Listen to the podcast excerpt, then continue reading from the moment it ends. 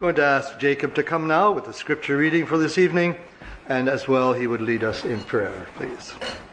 Again, we welcome you, brother. Okay. It's great to be back with you all tonight, this evening. Today's tonight's scripture reading is from 1 John chapter 3, verses 10 down to 18. It's pages 12, it's page 1267 in the Pew Bible. And as I said before, 1 John follows just after 2 Peter. 1 John chapter 3 verse 10. In this the children of God are manifest, and the children of the devil. Whosoever doeth not righteousness is not of God, neither he that loveth not his brother. For this is the message that ye heard from the beginning, that we should love one another. Not as Cain, who was of that wicked one and slew his brother. And wherefore slew he him? Because his own works were evil, and his brother's righteous. Marvel not, my brethren, if the world hate you. We know that we have passed from death unto life, because we love the brethren. He that loveth not his brother abideth in death. Whosoever hateth his brother is a murderer, and ye know that no murderer hath eternal life abiding in him. Hereby perceive we the love of God, because he laid down his life for us, and we ought to lay down our lives for the brethren. But whoso hath this world's good, and seeth his brother have need, and shutteth up his bowels of compassion from him, how dwelleth the love of God in him? My little children, let us not love in word, neither in tongue, but in deed and in truth. Let's pray. Father God, thank you once more that we can come to rejoice in you, to praise you, to thank you for who you are. Thank you for your salvation that you have provided for us. Thank you that each of us, coming from all sorts of places, from all different scenarios and different contexts, Lord, we each share in the family of God, brothers and sisters in Christ, by your love, because of Christ, what he has done for us. Lord, I thank you.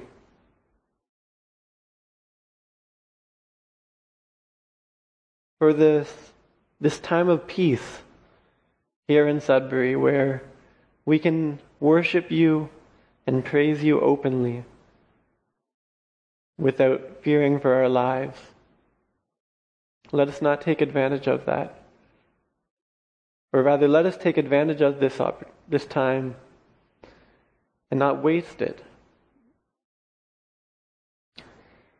Thank you for who you are, Lord.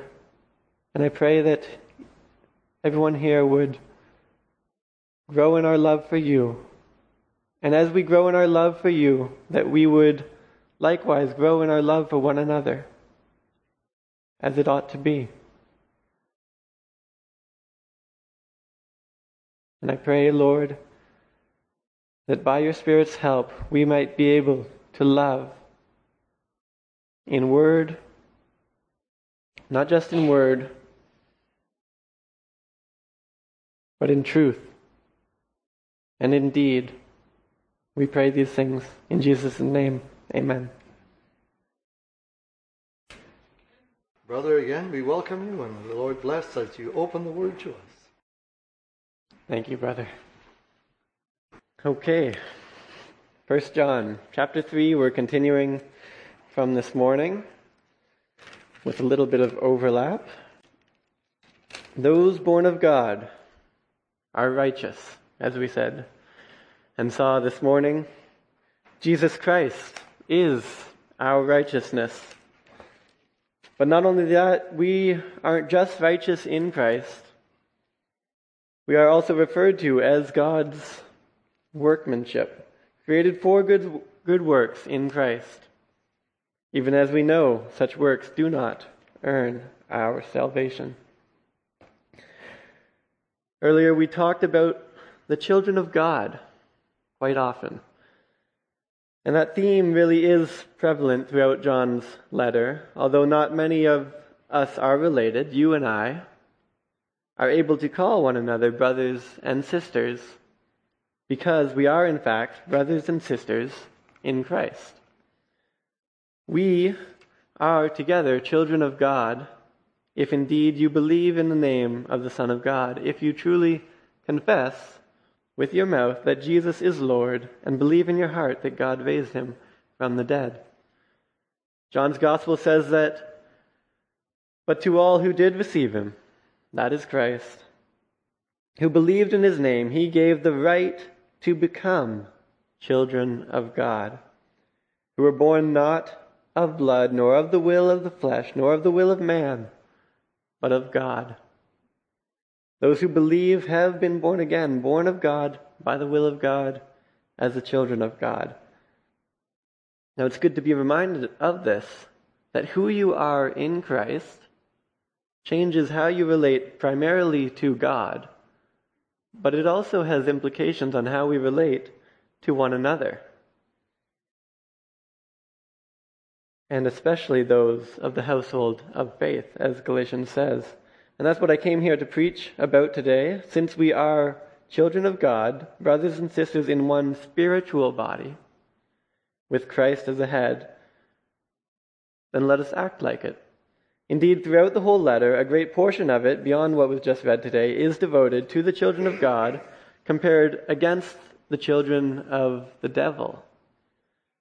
And how the children of God, those who have been born of God, who have God's seed abiding in them must act in a certain way. You and I, brothers and sisters, are called to love. The children of the devil, on the other hand, are marked by sin, which, no matter how it may appear on the outside, manifests itself as enmity against God, as hatred against God. For our passage today, you'll notice that I've included verse 10 alongside verses 11 through 18.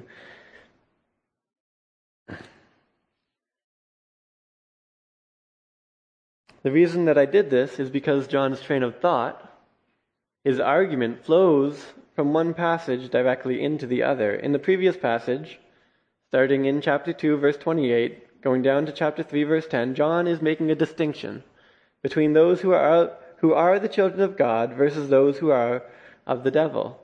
Sin marks those of the devil since, as chapter 3, verse 8 says, the devil his, himself has been sinning from the beginning. Listen to what Christ says in John 8, verses 42 to 44, of those who claimed to be the children of Abraham, but were deceiving themselves. Jesus said unto them, If God were your Father, Ye would love me, for I proceeded forth and came from God. Neither came I of myself, but he sent me. Why do you why do ye not understand my speech, even because ye cannot hear my word? Ye are of your father the devil, and the lusts of your father ye will do. He was a murderer from the beginning, and abode not in the truth, because the, because there is no truth in him. When he speaketh a lie, he speaketh of his own, for he is a liar and the father of it. Christians, those who are born again, the children of God, however, are marked in our passage today by righteousness and love, not as the sons of the, and the children of the devil are by hatred. In verse John, in verse 10, 1 John chapter 3, It says, In this the children of God are manifest, and the children of the devil. We've read this several times already. Whosoever doeth not righteousness is not of God, neither he that loveth not his brother.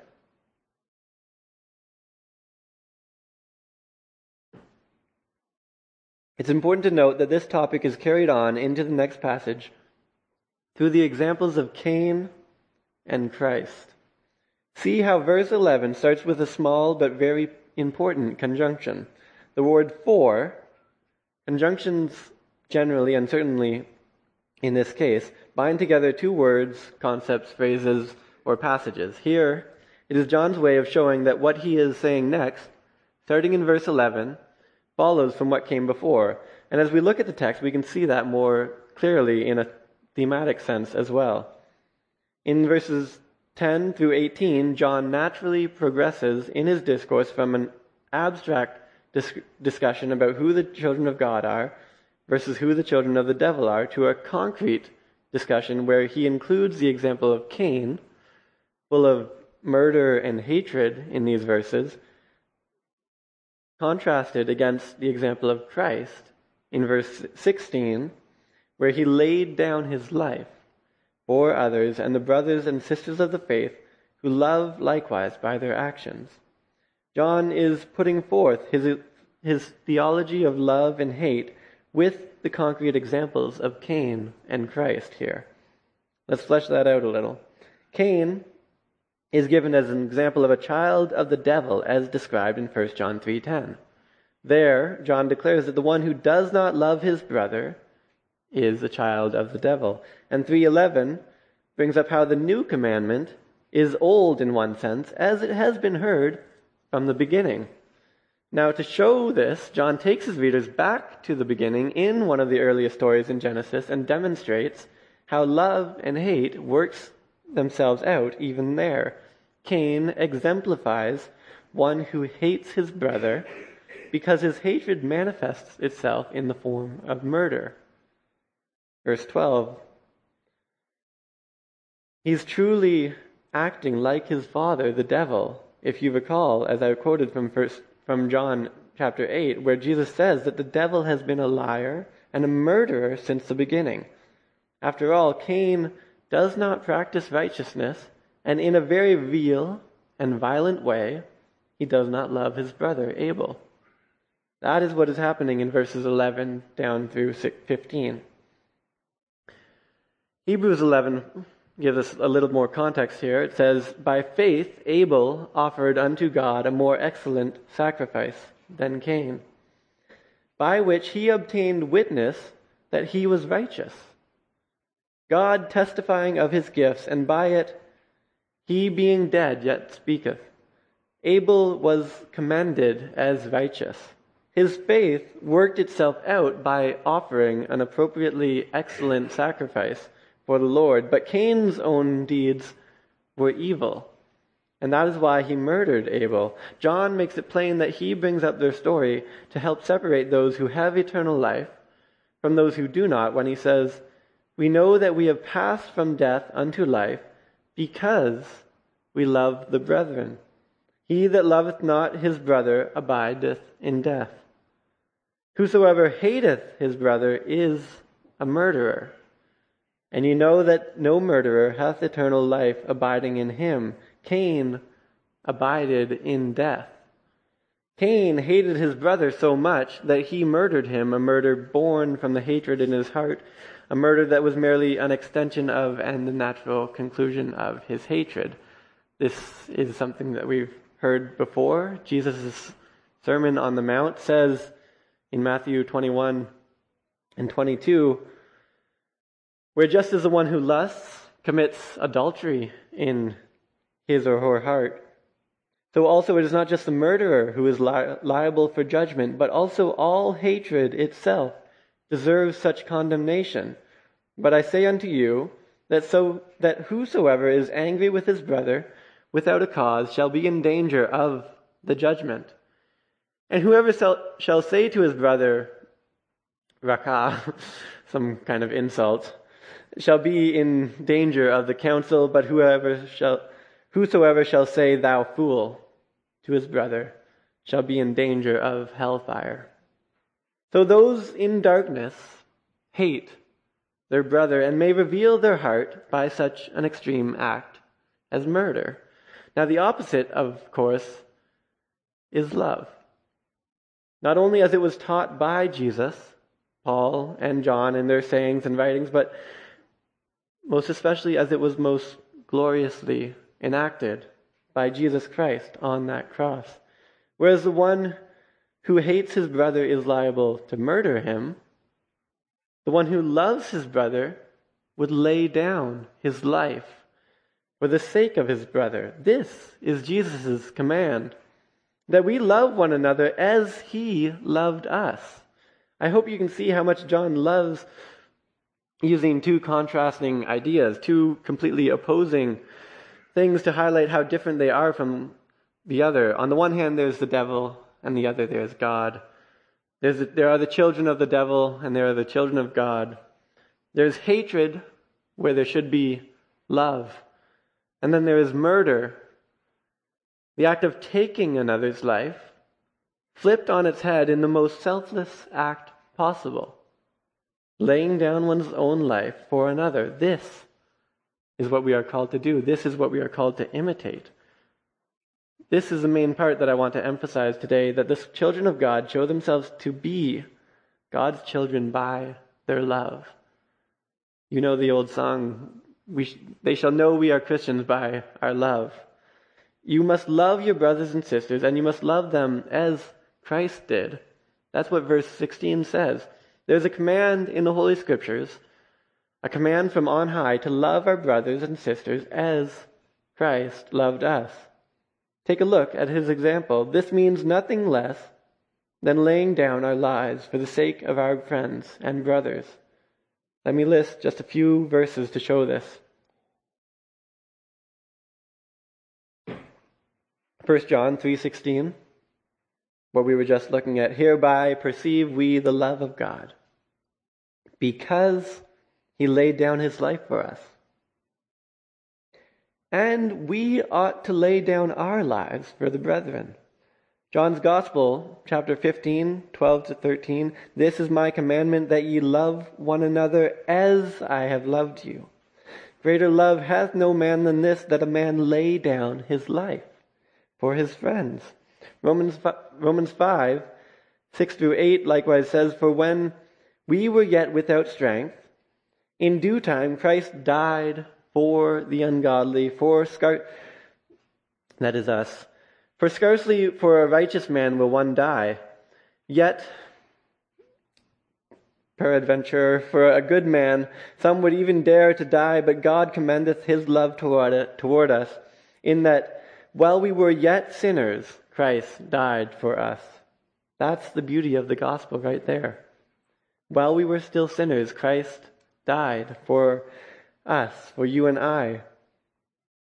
But again, Ephesians 5, verses, chapter, Ephesians 5, verses 1 and 2 also points to how we are supposed to imitate Christ, to imitate God in this.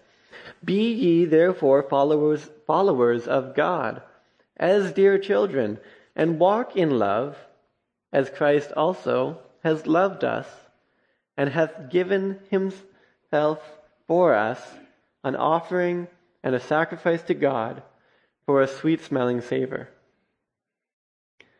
I hope you're getting a sense of how much priority the scriptures give to us in imitating Christ, in his love, in laying down his life for each of us. But I feel it is also very important that we keep at least one more passage in mind here as well, brothers and sisters. We need to remember 1 Corinthians chapter 13, verse 3. In that great passage on love, it says, And though I bestow all my goods to feed the poor, and though I give my body to be burned, and have not charity, it profiteth me nothing. Is that not a frightening thought. Our passage today, 1 John, talks about laying down our very lives for our brothers and sisters. And just like 1 Corinthians, it also talks about giving what we have to those in need. We can do all of this. We can give away all of our riches. We can sacrifice everything, including our lives. But if it is not done out of love, then it means nothing. God help us.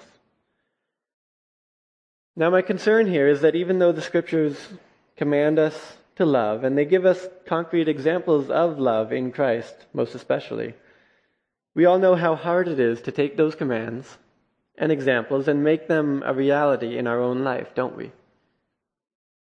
But the Christian life demands the application of the knowledge that we receive.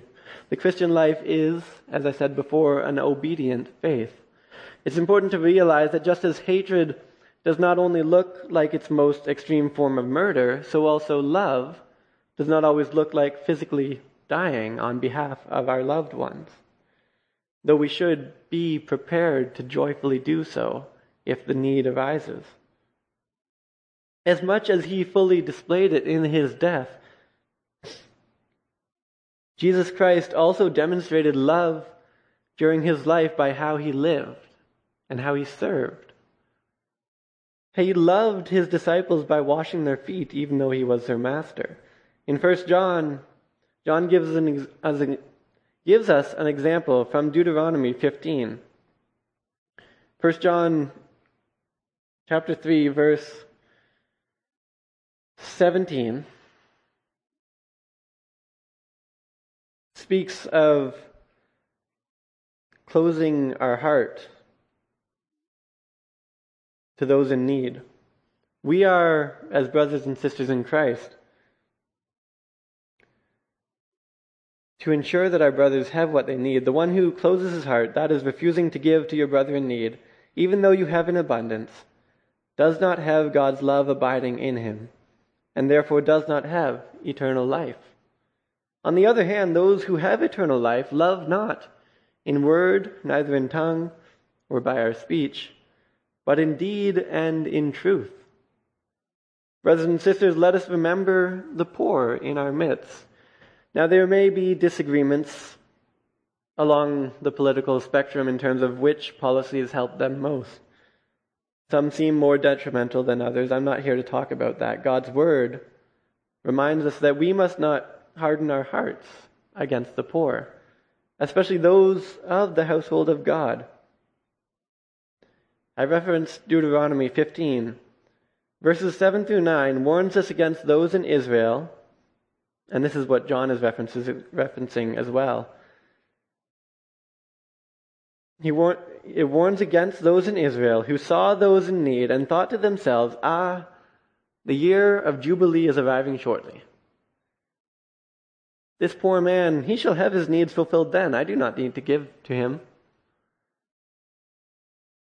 Let us beware, brothers and sisters, lest thine eye be evil against thy poor brother, and thou givest him not, and he cry unto the Lord against thee, and it be sin unto thee.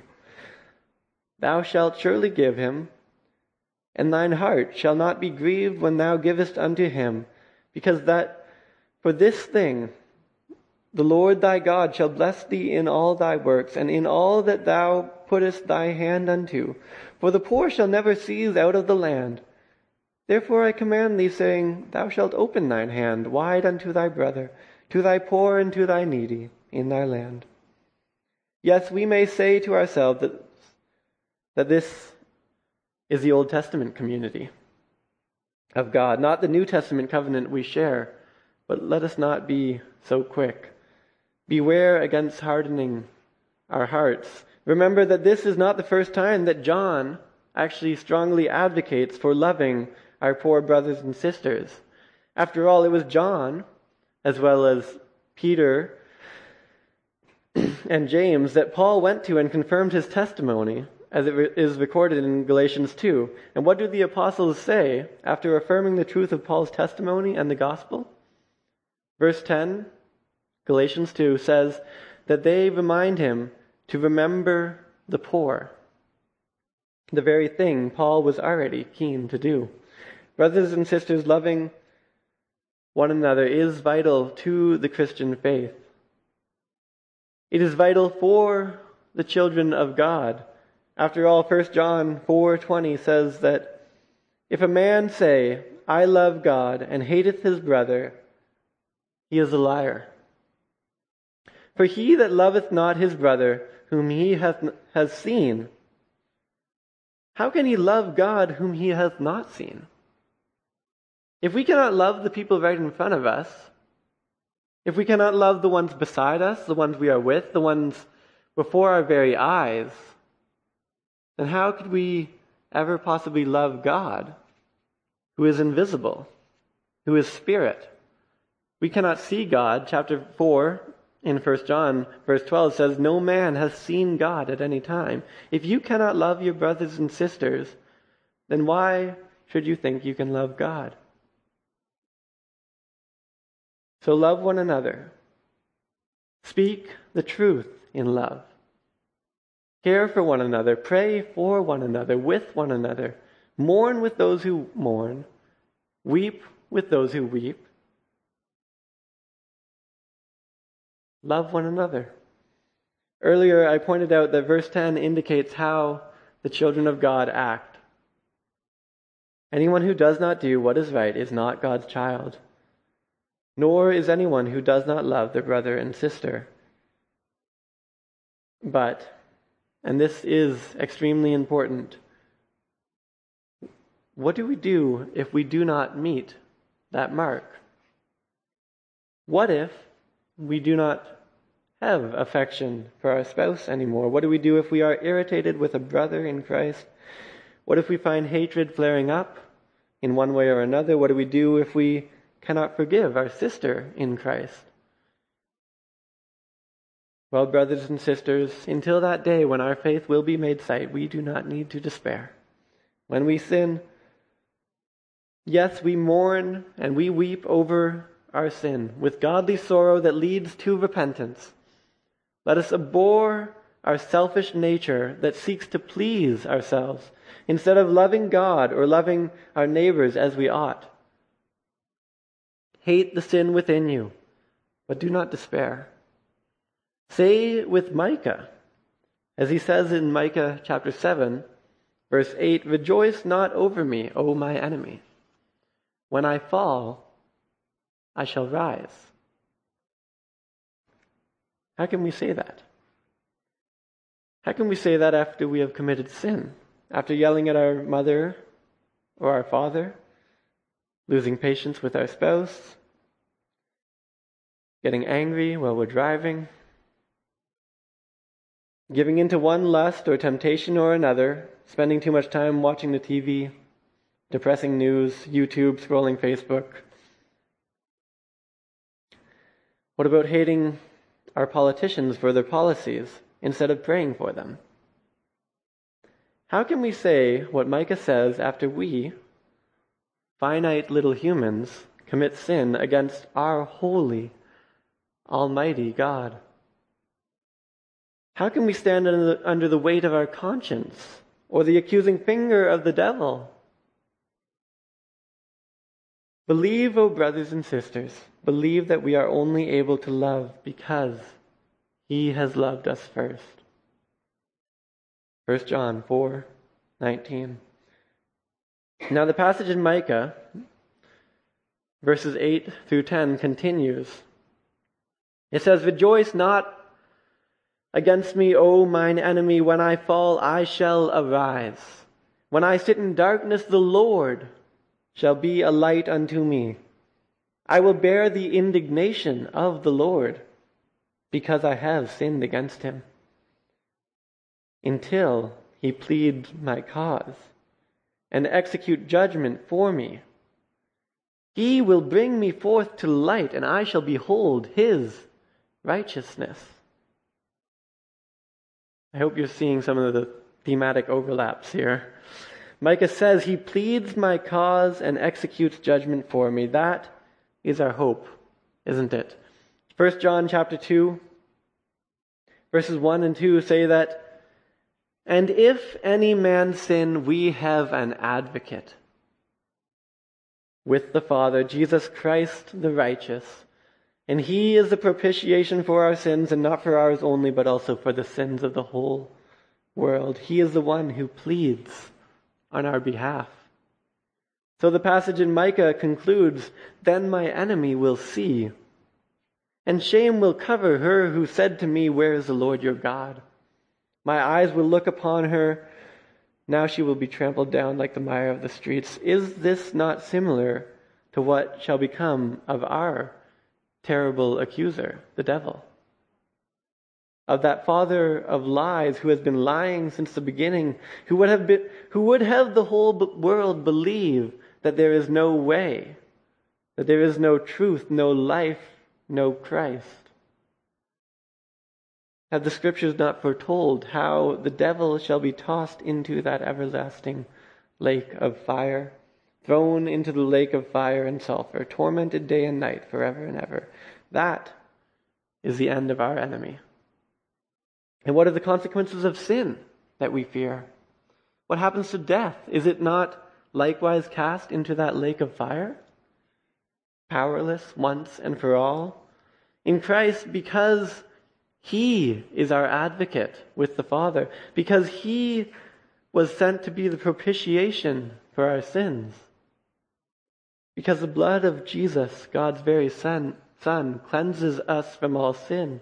Because Christ did not stay in that tomb but rose up in victory and defeated death because of all this. By believing all of this, we are the children of God. We have eternal life.